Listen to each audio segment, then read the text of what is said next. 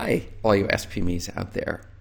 Today's question has three answers, and you're going to want to stick around because the third answer is a secret as to the one thing about KDP that makes it worth or not worth doing in 2021. so let's get into it.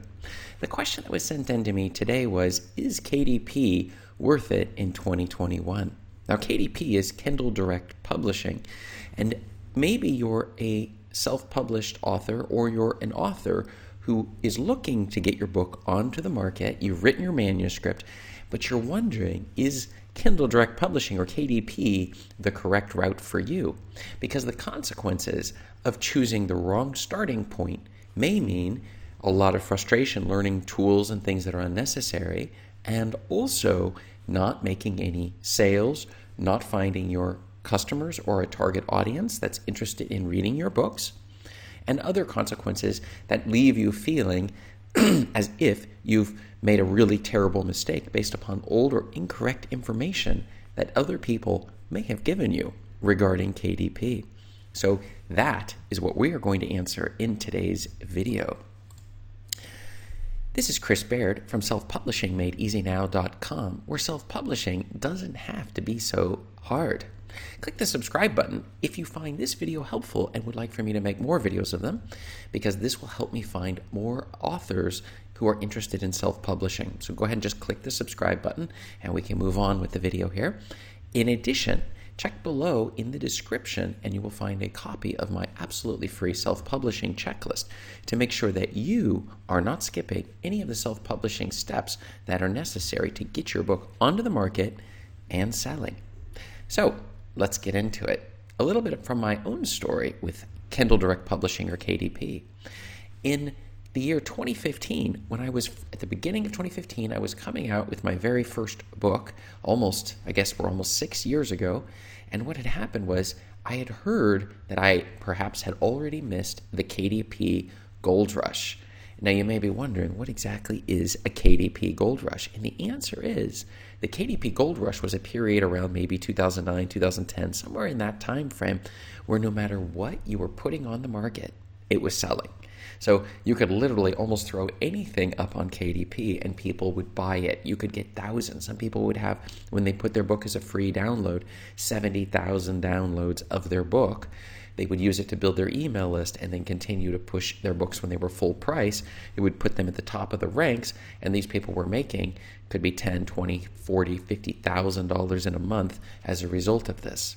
And so at 2015, many people had said, okay, you already missed it. The gold rush is over and KDP is finished, so there's really no point of trying this self publishing game anymore. At least that's what I heard. It was a little demotivating because I was planning on, well, putting my books directly on to Kindle Direct Publishing. So, but the thing was, is I was worried maybe I wouldn't sell anything if I did. But then I discovered through listening to a number of podcasts and reading a lot of books by the best marketers that marketing hasn't changed at all because people haven't changed for hundreds of years or thousands of years. And so, and since people are the same and marketing is the same, that some of the key issues here are the same because if you can find a hungry market, that is people who want to buy your a book on a particular topic, for example, and you happen to get a book that's optimized on that topic, you will see sales. Okay? And that was something that I didn't completely fully understand at the time, but now it's a lot clearer. So, for example, I use a program called KD Spy. You can find my affiliate link below in the description.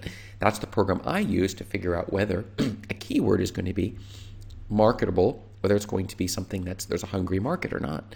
I can see the basic sales rank for that keyword. Then I can see just by typing it into Kindle uh, uh, the Kindle store how many books are out on that subject, and that gives me the ability to know whether or not this market that I'm jumping into is going to be a profitable one. And the worst part is if you do the opposite and you don't choose a hungry market, no matter what you do or try, you're simply not going to see the sales coming in. So I would highly recommend that you grab a copy of KD Spy if you're trying to do the whole self publishing game so you make sure that you can win at this game and not lose before you've even started the entire thing. So, something you're definitely going to want to check out. It's a software I use all the time to determine the next book topics, the titles, the descriptions, all of the things that people are searching for to make sure that my books are delivering on what people are looking for. The thing was is Kindle was and is still a great place to find new customers. So when I came up with my books, once I optimized and started marketing with running ads and other marketing techniques, I discovered that yes, I could start seeing those sales coming in. And that was an amazing thing because Kindle has a whole series of positive aspects to it. We'll hit in this one. So is KDP worth it in 2021? I mean, maybe in 2015 it was worth it. But is it in 2021 worth it? And the answer is yes. It continues to deliver year after year. People come in to look for, they search on something on, on Amazon, which is the second or third largest search engine in the world, depending Google, YouTube, Amazon. And after they've done that, they come into and see your book showing up on the rankings and they look at the description and they see the cover and then they're like ready to buy and they realize well should i buy the kindle version or the paperback or maybe the audio version? And this is where the multiple versions come in. And so uh, and your your kindle version then will show oh look it's 90% off or something so it, gives, it shows this markdown this right through on the on the cost compared to the print version you see and then what happens is some people like to read Kindle, but other people will say, well, no, actually, maybe I do want the paper version. You've sold them by using the Kindle version, and then that's used to drive the paperback sales, which for me are twice the Kindle sales. And so, as you can see, you're definitely going to want to make sure you have different versions on there. But even if you don't, your Kindle sales will, your Kindle version will at least sell the Kindle version, obviously, right?